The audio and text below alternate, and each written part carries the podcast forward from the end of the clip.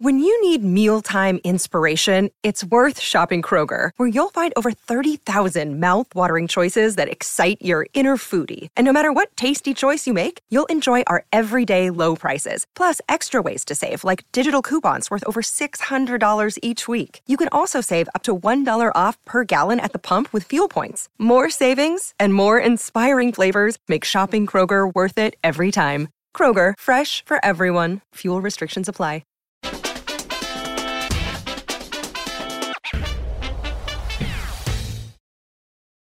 As inflation cools, how does the CPI print today play into tomorrow's Fed decision? Welcome to Real Vision Daily Briefing. It's Tuesday, December 13, 2022. I'm Ash Bennington, joined today by Tony Greer, editor of the Morning Navigator and founder of TG Macro, and my colleague Andreas Steno Larsen. Gentlemen, welcome.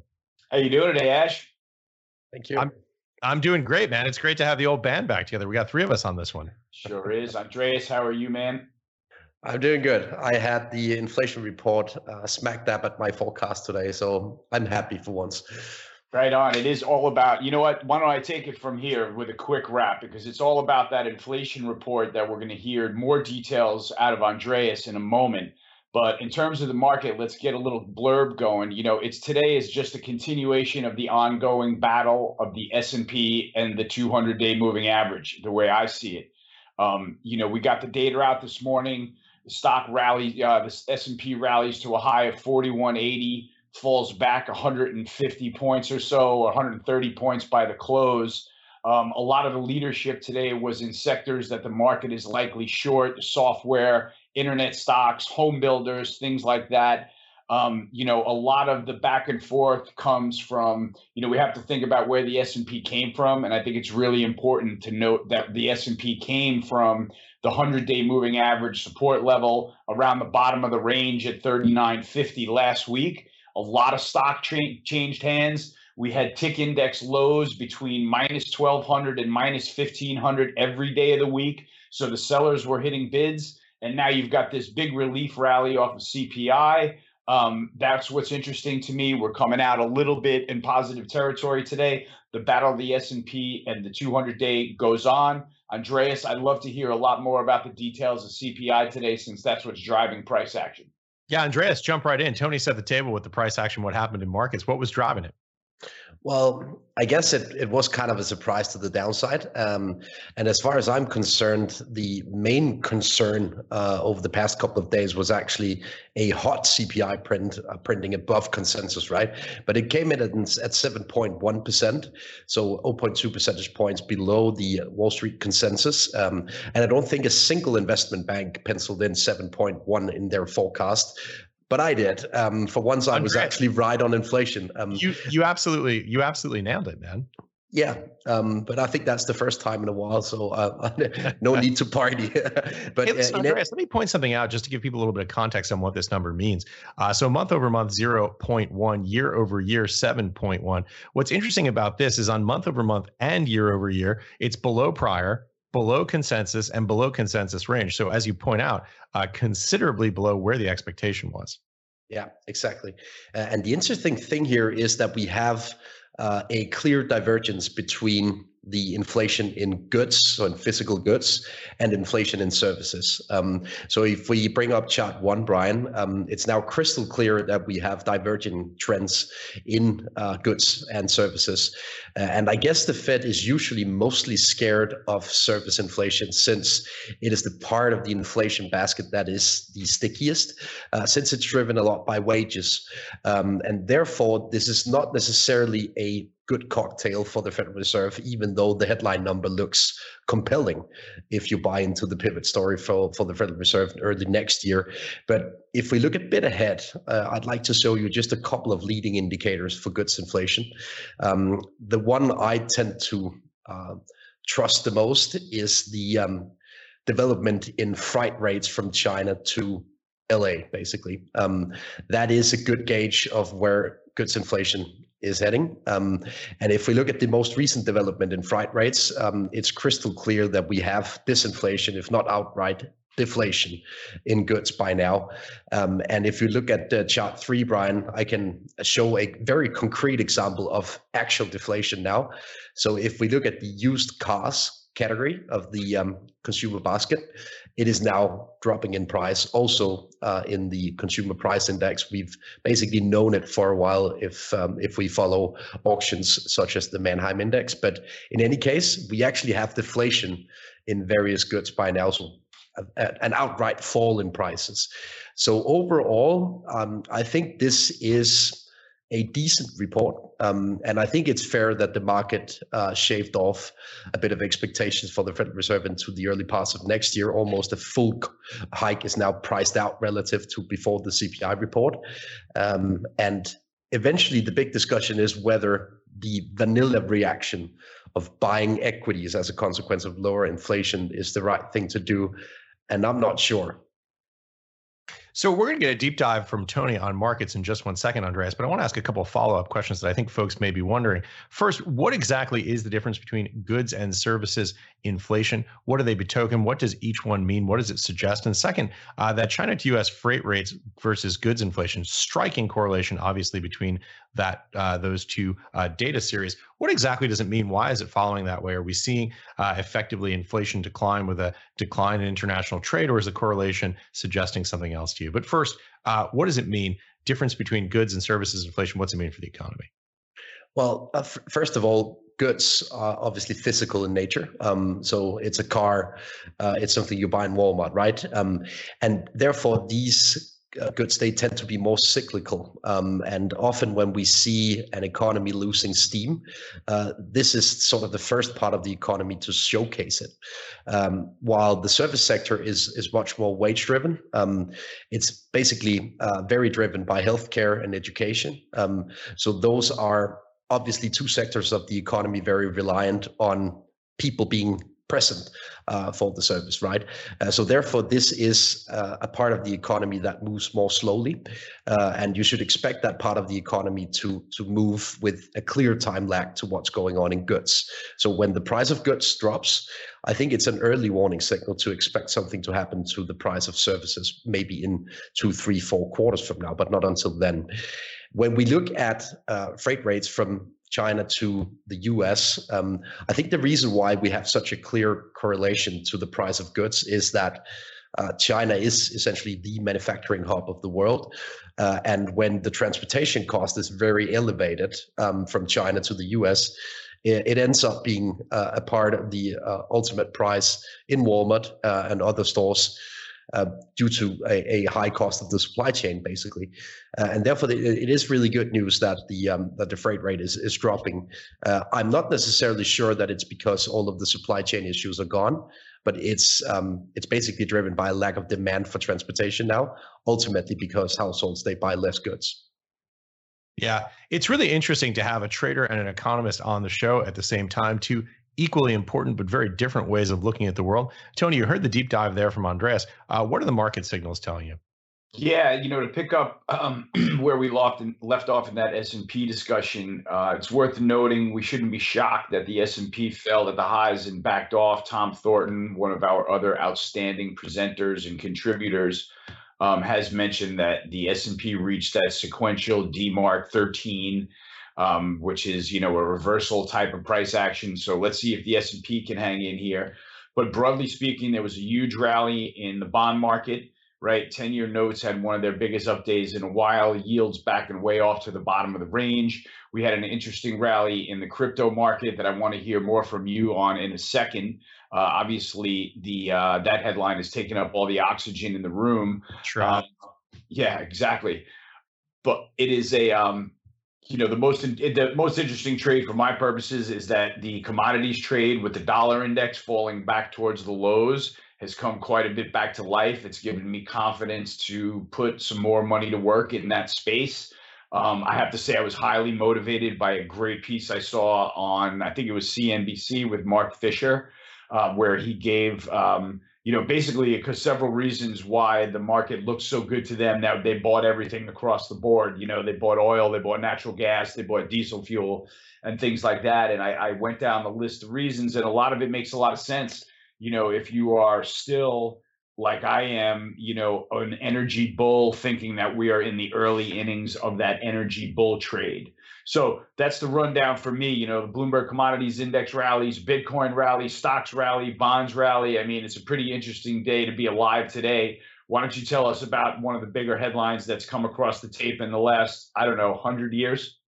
Yeah, I mean, talking about interesting days to be alive. This is uh, this is really a hell of a day uh, over in crypto. We had a lot of things happen, obviously uh, simultaneously. Sam Bankman-Fried getting arrested in the Bahamas uh, last night. Then we have the indictment unsealed in the Southern District of New York. This is the criminal uh, complaint from uh, the Department of Justice. Additionally, We've got CFTC and SEC filing civil lawsuits against Sam Bankman-Fried, uh, and then finally we've got this. Uh, we've got the show up on the Hill uh, with John Ray being the guest of honor now that Sam Bankman-Fried isn't able to attend the House Financial Services Committee hearing, uh, talking about what's happening there. Look, you know, all of the the things that people have been following this case uh, have been following for some time now. Actually, proved uh, in the indictment. Eight, well, proved in that they've been they've finally been charged. Obviously, innocent until proven guilty. Uh, he hasn't yet been arraigned, let alone tried. Uh, but eight counts of fraud and conspiracy, conspiring to defraud the United States government to violate campaign finance laws, wire fraud on lenders and customers. Uh, John Ray, this is the new CEO of FTX, called it an old-fashioned embezzlement scheme you know, there's a lot of stuff happening here. There are a lot of moving parts. Uh, you know, some of the greatest hits were run before us today on the Hill and in those documents that came out. No independent board of directors, personal loans going uh, from the company directly to management with very little documentation. You know, no governance, no reporting in place. The holding of Sam coins, so called, on the balance sheet. Uh, these are the assets created, spun up by Sam Bankman Fried and FTX being used on the balance sheet at FTX. Just a ton of stuff that's happening out there. And for me, the really shocking thing about all of this, you know, we've heard all of these allegations before, but listening to John uh, and this is a story that hasn't gotten a whole lot of public, uh, a whole lot of pickup uh, on the news cycle, probably because there's just so damn much going on today. But listening to John Ray describe FTX uh, and uh, its leadership, it, it's hard to come away with any other impression uh, but a startling incompetence in the way that this company was run. You know, I mean, there's this thesis out there that you know the conspiracy theorists that you know, this was the smartest guy in the room and he was running this colossal fraud. Obviously, these are allegations, this is speculation, but that he was, you know, he was really on top of it. It just seems like the entire management structure of that company uh, was asleep at the switch. Again, all allegations that have yet to be proven in a court of law, but there's a lot of evidence out there. Uh, some of it, uh, I think it's fair to say, uh, is pretty damning. Again, we're going to have to wait to see what happens as this plays out at trial. Uh, but again, stunning incompetence. I mean, they were using Slack and QuickBooks. They were using QuickBooks, man. I mean, if your kid starts cutting the lawn and you want to introduce him to accounting, uh, maybe you buy. They were QuickBooks. They were running a $32 billion company using QuickBooks. I, I just, you know, I don't know where to begin with that. We're going to take a quick break and be right back with more of the day's top analysis on the Real Vision Daily Brief. You're a podcast listener, and this is a podcast ad. Reach great listeners like yourself with podcast advertising from Libsyn Ads. Choose from hundreds of top podcasts offering host endorsements, or run a reproduced ad like this one across thousands of shows to reach your target audience with Libsyn Ads. Go to libsynads.com now. That's L I B S Y N ads.com. Okay. uh, let, let, me ask you a follow up question, Ash, because uh, I mean, I watched the Twitter space with Sam Bankman Fried yesterday, or listened to it rather, um, and it seems to me as if right about everyone in this sector was kind of awaiting his arrest, right? Um, yeah. So, can the market now sort of breathe a sigh of relief after he's actually arrested? I wish the answer to that question were a loud and resounding yes, but the reality is uh, this is part of a, a very much a, a, broader, bigger picture story. Look, this goes back to May with the collapse of the Terra Luna ecosystem, uh, and then we had uh, the collapse of Three Arrows Capital, a very large hedge fund in the space, uh, and you know, obviously FTX then followed suit. The instability around FTX brought out some other fissures in the system. Specifically, I'm thinking of two here. Uh, number one, the one that's been better documented, uh, which is uh, which is uh, DCG Digital Currency Group's Genesis uh, trading uh, Genesis platform. Genesis is a significant liquidity provider in the space. When they halted redemptions a number of weeks ago in the wake of FTX, we had Gemini. I know these are very confusing sounding names; they sound alike. Gemini is the shop run by the Winklevoss brothers.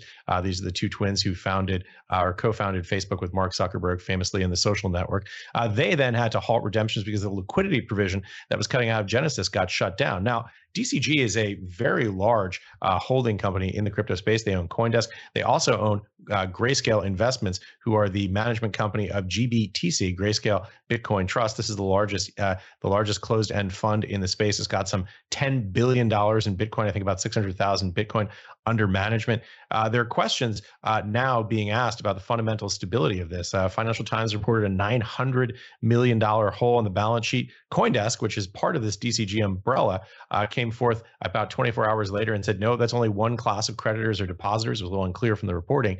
It's actually 1.8 billion, and that's just two classes. There's a third class of creditor that we don't know what they're owed. Uh, so obviously, there's some the, something of a of a of a cash crunch there.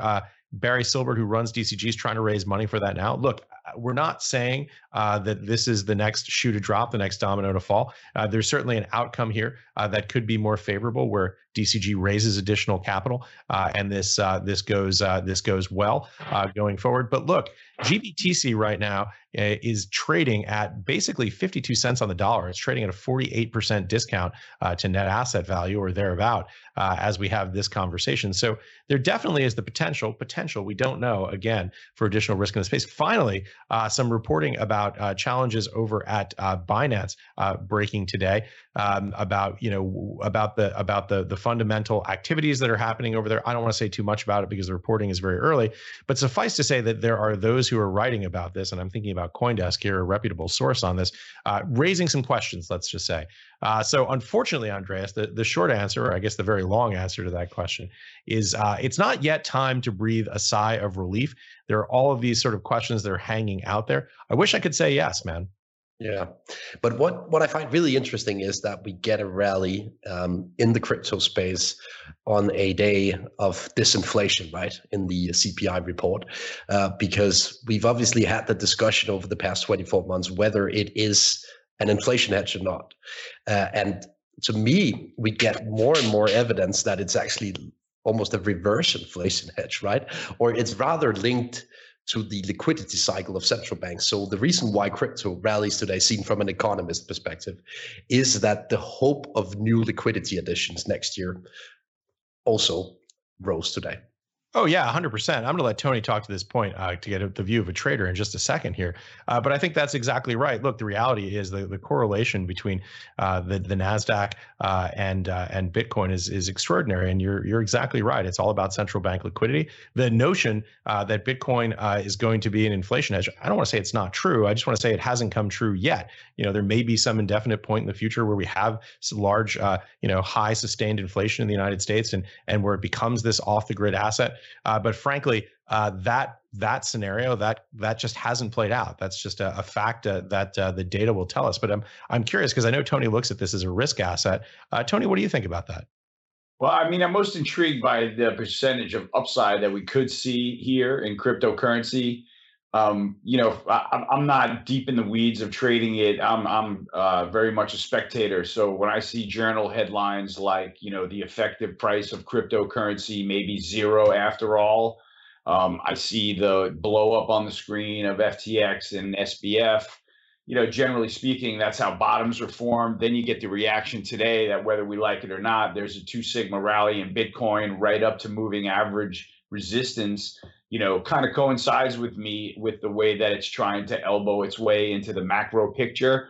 Mm. If I consider that, you know, high rates are what blew Bitcoin apart, then rates backing off in any way, shape, or form may be a setup to provide some tailwinds for Bitcoin if the time is right. Feels like today was one of those times that, uh, you know, as a macro trader, you have to raise your eyebrow big headline comes out, inflation related headline, inflation slightly easier than expected. You know, you get a stock rally, a bond rally, a commodity rally, crypto participates. You know, it's just worth noting because if crypto gets through, I'm, I'm talking about obviously Bitcoin and Ethereum are the only cryptocurrencies that I ever even traffic in or look at or not laugh at. Um, when they get above their moving averages, I mean, the upside, the sky's the limit again, figuratively speaking. But these are the trades that are worth hunting down from my perspective, just for the gain, right. the percent of gains, and for the level that sentiment is bombed out on the downside. So that's how I'm looking at it. It's a good opportunity. Hey, Tony, talking of eyebrows, weeds, and commodities, let's talk about something you're eyebrow deep in the weeds on, which is oil. WTI Jan 23 CL1 New York Merc crude right now, uh, closing out the day. Looks like 75.43 on my screen, up uh, about 3% on the day. What's going on with oil? What's the thesis there? How are you thinking about it? Man, I think there's a lot going on behind the scenes in oil ash, is what I think. You know, um, a federal judge dropped a case against um, MBS this week, I believe it was, you know, for the death of Jamal Khashoggi. Somehow oil falls $10 in and around while that is happening. You know, while that is happening, there is the China Saudi Arabia, you know, handshake that wouldn't end. If you saw that MBS and Xi Jinping couldn't let go of each other by the time the goddamn weekend was over. So they must have made some really lucrative agreements with each other. I would love to have been a fly on the wall for that discussion. Uh, meanwhile, uh, the China reopening looks like one of the Fortune headline that I love. China reopening is going to be a gas guzzler, which you know is likely the way the market is going to perceive it if China is going to step off the gas on that zero COVID policy. Um, you know, I heard they finally gave the, their uh, apps, the phone apps, some um, you know activity back. So those are the things that are kind of the back and forth that I see in the markets. I see a lot going on behind the scenes, but when I see Mark Fisher get that excited about you know, the upside. And then I see a lot of other stars line up like we saw today. You know, I'm starting to think that we're towards the end of this sell off in oil. Um, sentiment is definitely getting bombed out. Open interest is, continues to fall. So this is a trade that once again, you know, the upside percentage gains are really worth looking at from my perspective. So I'm just going to be dialed into that uh, Ash for the rest of the year, see how the rotation in equities plays out. I'm still keen on the fact that energy stocks are probably going to go out on their highs and tech stocks are going to go out on their lows. We'll see how that transpires and shakes out the S&P, but it spells to me that the S&P has kind of got rocky road ahead. So that's why I'm keeping my eyes open to, you know, what's going on in the commodity market specifically again, what's going on in crypto again I just think that they uh, trading the S and P is going to be an uphill battle for the next several months. So I just want to make sure that I'm getting off the next year started on the right foot. Yeah, well said. Uh, we're going to get to viewer questions in just a second. I'm sure there's going to be lots of follow up. I see the chat on YouTube is flowing fast and quick. Uh, listen, I want to flip the script over to Andreas. Andreas, a little bit of context from the macro perspective. Tony talked a little bit about the macro implication of oil. He talked about Saudi Arabia and China. How are you thinking about it? How do you see it? What's happening in terms of consumption? What's happening in terms of supply? How do you think about oil? We're going to take another quick break and be right back with more of the day's top analysis on the Real Vision Daily Briefing. You're a podcast listener, and this is a podcast ad. Reach great listeners like yourself with podcast advertising from Libsyn Ads. Choose from hundreds of top podcasts offering host endorsements, or run a reproduced ad like this one across thousands of shows to reach your target audience with Libsyn Ads. Go to libsynads.com now. That's L I B S Y N ads.com. Well, first of all, I think we need to watch the development in the US dollar right now, uh, since it is so important for the broad commodity outlook. We, we all know that we have a scarcity of energy right now across the globe. Uh, but what's really driving the move into next year, if you ask me, is the demand side. And currently, the demand side is relatively weak as we see weakness in the energy intensive sectors, um, such as manufacturing and industries, right? But in any case, if we get that dollar weakness and we get a rebound in the global economy into, say, the second or third quarter next year, then I guess all stars align for the long energy case there's a scarcity of supply, the demand will rebound, and the dollar will likely weaken in such a scenario. That's all you need to buy energy. that's that, that's not right. That's not my table. ah, all right, fine. I like your long-term view, though. Uh, I wanted to shift gears here and go to our questions because we've got a lot of them coming in uh, fast and thick. First one comes to us from John Merlino from YouTube. Uh, and the question is What does it mean if the Fed holds 5% six to 12 months? A little context here. Obviously, uh, John talking about the federal funds rate right now, federal funds rate target upper limit set at four. Uh, so that would be another 100 bips up from here. What does it mean if they hold at five? And is that your expectation, guys? Well, I can start. Uh, I mean, given market pricing right now, uh, it would be really bad news for bonds if they actually uh, kept interest rates at five percent uh, for a prolonged period. That's it, it's basically what they've been trying to tell us that they uh, intend on doing. Uh, the issue is that it's very, very tricky to pause at a plateau for a central bank. Uh, you always get questions on whether you move in one or the other direction, um, and therefore you very uh, rarely see these plateaus um, in, in interest rates. Uh, so my best guess is that it will be politically tricky to actually plateau the interest rate for a prolonged period of time, even though it is their intention right now. Tony, anything to add to that? Uh, the only thing that I can add to that is uh, around f- uh, Fed Chair, um, Federal Reserve Chairman Powell's comment. Um, I guess shortly after his was it an FOMC meeting or he was just making comments when he said uh, talking about rate hikes and he opened the door to a little bit easier policy when he said, you know, we don't want to crash the economy. You know, as it turned out, that that comment was like you know the new dovish Powell and risk assets really got a lift out of there. And sort of that was what helped, I think, lift them, you know, or at least prevent them from breaking down last week is that premise that we may have, you know, a softer stance sooner rather than later or something like that. But this is where you got to give the Federal Reserve a little credit in engineering this equity bounce off of the bottom because I think that they know that, you know, higher yields is what is the enemy of the equity market and sort of giving a glimpse that they're stepping off the gas while they were just literally flooring it to the fact that they were going to fight inflation with higher rates, any sort of step off the gas is interpreted by risk assets as game on. So that's really interesting to see how they've concocted that atmosphere from several weeks ago. We were staring at the S&P 3500 offered thinking it was about to collapse another 10%. So it's just interesting to follow the market that way. Hey, Tony, I know we said viewer questions. I guess I'm a viewer too. This is the question I want to ask you if I were out in the audience. Uh, big picture question, which is this. You know, I've been in the crypto space eyebrow deep for the last couple of months, and I come over and I look at what's happening in macro, I look at what's happening in markets. And it seems to me when I look at the daily news cycle, when I read the market summaries, it's basically up and down based on data suggesting whether inflation is coming in hot, coming in cold. It's all about this play uh, for what's happening with the Fed. Is there anything else that you're watching in markets now? Does anything else matter? is this the only game in town? Man, that's a really good point. Yeah, I, I, have to say that I see it through a little bit of a different lens where I see a lot of technical dynamics panning out, hmm. right? Like, and when I say that this is the ongoing battle of the S&P at the 200-day moving average, I mean the S&P is trading like clockwork uh, at some level for me, where you know it's giving me positive signals by breaking up through the 50, then 100, then 200-day moving average, right? And then it's natural that after such a big rally, it would fail there. So where does it pull back to? It pulls right back to only the 100 day moving average, which is about 150 points below there when it really looked like it was about to curl over like a tsunami. You know, so that that proves that, you know, whoever's telling might be telling you that moving averages is voodoo, show them the recent S&P chart because we're bobbling in between moving averages here definitely coiling up for a bigger move that I plan on going with hook, line, and sinker once I'm convinced it's happening. Um, I'm just not convinced that the market's giving me enough signal to say whether we're breaking higher or breaking lower yet. So I've got a pretty balanced book. I've got a pile of dry powder uh, stacked to the rafters, and I'm waiting for this thing to break. I mean, it sounds like the battle of the Somme. It's trench warfare around the 200 day moving average. Every time you get a new data point, pushes above, pushes below, and then they get fight it back and forth. Exactly it. And like I said before, man, there's a lot of stock changing hands here. It's getting really, really interesting in a number of sectors.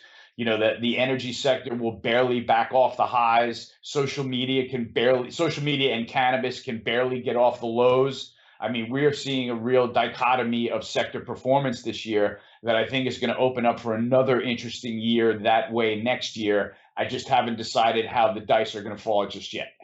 All right, here's a great question uh, from one of our regular viewers, Ralph H. from the Real Vision website. Uh, this is a great one for Andreas. How correlated is the Shanghai Containerized Freight Index to the Baltic Dry Index? Boy, that's one I have no idea on. Well, I, I don't know the exact number, but they should be uh, correlated, right? Um, so if you look at the most recent development, they've actually moved in the same direction, right? So I guess um, over time you would expect a pretty decent correlation. If not one, then at least plus 75 or thereabout. Um, one thing I would like to add in this discussion of um, a lower price level of goods and a lower price uh, level of freight rates is that it's not necessarily good news for companies. Um, I guess the vanilla conclusion is to expect companies to fare better, given that the price pressure in the supply chain eases. Uh, but if we bring up chart five, Brian, um, I think that's the most important chart to show today after we received a uh, another inflation report pointing south, is that when the PPI drops, so the uh, producer um, price index, it's actually a early warning signal that the earnings per shares will drop as well. So why is that? Well, I actually think it's driven by the pricing power in various macro regimes. So what happened during the spring was that right about every company uh, managed to increase margins uh, since the demand was strong enough to um, to cope with it, while uh, it was a window of, of opportunity since the inflation was running hot, right? The opposite happens now. Um, you have a wage pressure intact still, while um, the end consumer is not willing necessarily to pay as much uh, for the goods, uh, which leads to a margin compression uh, as a consequence of a lack of demand at the end user level, even though the wage pressure is, is pretty hot. So it means that the margin is under pressure both from the top side due to a lack of price power and from the bottom due to a wage, wage pressure among employees. Thanks, Andreas. Uh, here's one from Laura Laser, someone with a cool screen name from YouTube. Uh, this is one for you, Tony. Uh, what are the best stocks or ETFs following consumer services versus goods? Do you think about the world that way, or is not that not a schema you think about? Uh, not exactly the way I look at the world. No, I mean the only consumer dichotomy that I look at is consumer staples and consumer discretionary. Uh, those are worth watching for me at times, but I don't know that I can directly answer that question. No, sorry. Well, t- talk a little bit about what you said there: discretionary versus uh, versus a luxury. Yeah, um, you know, consumer discretionary names are names, uh, you know, that are generally pro-cyclical names. You know, when the economy gets going, you'll see um, the consumer with a little bit of expendable cash in his pocket. You'll see consumer discretionary names, you know, generally outperform while staples just get stuck in that, you know, mired in that, you know, low multiple type of sideways trading. Um, and then conversely, when markets go into recession and people, uh, the consumer has a lot less expendable income, you'll see the consumer discretionary names perform, underperform consumer staples, which are your Procter and Gamble's and your razor blade makers, which in a time of risk off and you know the S and P shifting where the biggest portions of the S&P are trading lower. Generally people are running to consumer staples or utilities or sectors like that to hide out in so they generally perform better during those type of scenarios. I hope that helped ash. Yeah that does make sense. Uh, this is an interesting question comes to us from paul e from the real vision website. Uh, tony how will the keystone pipeline leak affect the oil market in the next one to three months? Any thoughts? Of course this is about the keystone pipeline leak uh, in kansas yeah, you know, it's definitely relevant. Um, the headline I was just wondering, I wanted to grab to have in front of me. If the Keystone Pipeline outage lasts for more than 10 days, it could push Cushing, Oklahoma storage levels to an operational minimum of 20 million barrels, right? Which is like the idea that that is the risk right now, which would send crude spreads into God knows what stratosphere the fact that that is the risk at right now, it was the biggest Keystone pipeline leak in all 20 prior leaks combined, essentially. So it was just a massive leak. And we still have no idea what happened or why or how it happened.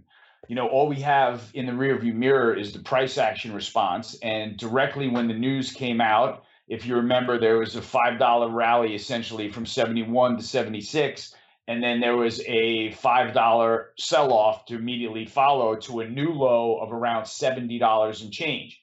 So that told you that, you know, uh, uh, this oil being spilt in Kansas is not enough to, you know, change the dynamic of the technical forces bearing down on the crude oil complex. Um, that's definitely a major issue right now. But in terms of how the Keystone Pipeline gets re- resolved, it's something definitely to keep an eye on. It's something to keep an eye on that it is threatening Cushing supply. And at the same time, you just had calendar spreads pull back from $2 backwardated to a quarter or 25 cents contango, right? Which is a scenario that you generally do not see when crude oil is this tight and inventories are this low. So it looks like there could be opportunities in that type of trade all across the board. So this is really worth monitoring. While I don't think that it is a um, you know an, an event that's going to knock five or ten dollars off price either way, it's definitely worth noting within the uh, flow of the narrative. You know how you might want to begin to pick your stocks coming out of here. Yeah, we got to wrap in just one second here, but I wanted to send one more question down to Andreas because it's a terrific big picture question. And the question comes to us from Charles Patton from YouTube. Do you think the markets will now turn to focusing on recession instead of inflation? Uh, it's a great question to end the day with. And also, Andreas, big picture, high level for people who may not know, what might that look like in your view? Well, I, I, guess it's it's spot on that question because I think the reason why we see slowing inflation is that the recession is looming, right? It is due to a lack of demand for goods, which is the first hint that we get uh, that the economy is cooling off quite rapidly. Uh, so ultimately, we will end up focusing on the recession. But I think we need to see signs of weakness in the service sector and the labor market before we really trust that the recession is here, right? We've talked about it for, I don't know, 12, 18 months already. Um, and yet we haven't got a confirmation that the recession is actually here. And I frankly don't think it is. Uh, so for now, no, we're not going to talk about the recession until we get more firm evidence that the labor market is not doing well. Yeah, very well said. Uh, I know we have to wrap here, but I want to give final thoughts, key takeaways to both of you. Uh, Andreas, first to you, final thoughts, key takeaways. Well, for, first of all, um, inflation is coming down now. Um, and the big question is now whether the Fed will acknowledge this and accept that the rate hike that they are going to de- deliver tomorrow will be the last one in this cycle. I tend to lean that way by now. But ultimately, the big risk here is that the Fed turns around too early uh, because I think we have a load of issues that we haven't resolved on the supply side. So just because of a few quarters of weak demand, we shouldn't turn around and bring interest rates back to zero. That would be a catastrophe and that would bring bring inflation back up. But I'm scared of that scenario. If you're under 40, Google the name Arthur Burns and you'll hear yes. all about that tale. Uh, Tony Greer, always a pleasure to be doing this with you, man. It's been too long. Uh, final thoughts, key takeaways. Yeah, man. I guess real quick, I'm, I'm still um, dying to figure out how the S&P battle at the 200 day, you know, resolves itself because if once it does, there's going to be several hundred points of trending to latch onto. This has been an ongoing battle for, you know, probably two and a half, three weeks now. And you know, for a technician, it just makes it really difficult to make decisions when the S&P is bobbling around the moving averages, not giving an indication of trend. So once I'm looking forward to that I've got all my focus on the energy market. I think that all the opportunity is still there. You know, as you'll notice, the stocks haven't backed much off the highs, even though crude oil repriced from 100 to 75. That's really encouraging to me, and it sets up really well for a lot, a lot of opportunity next year. So I'm excited, no matter what happens for the next couple of weeks. Andreas, Tony, this is fantastic, man. I love this show economist, trader. This is like the best of both worlds. Slash Bennington, cue the Guns and Roses, man. We got to buy the rights, man. Buy the fucking rights. Come on. We'll send the bill to Ralph. Send the bill to Ralph. That's what I'm talking about. Guys, awesome. Really great being with both of you here today. Uh, and fantastic hosting the show, man. The fans are just incredible. We get like this, it's just running stream here uh, in the uh, Twitter, uh, in the rather in the YouTube commentary. And it's just like super fun to watch while hosting. Uh, so thank you, everybody, again for watching. Uh, Andreas and Darius Dale will be back tomorrow. Take awesome. care. Good afternoon. Great job. Great job, Slash.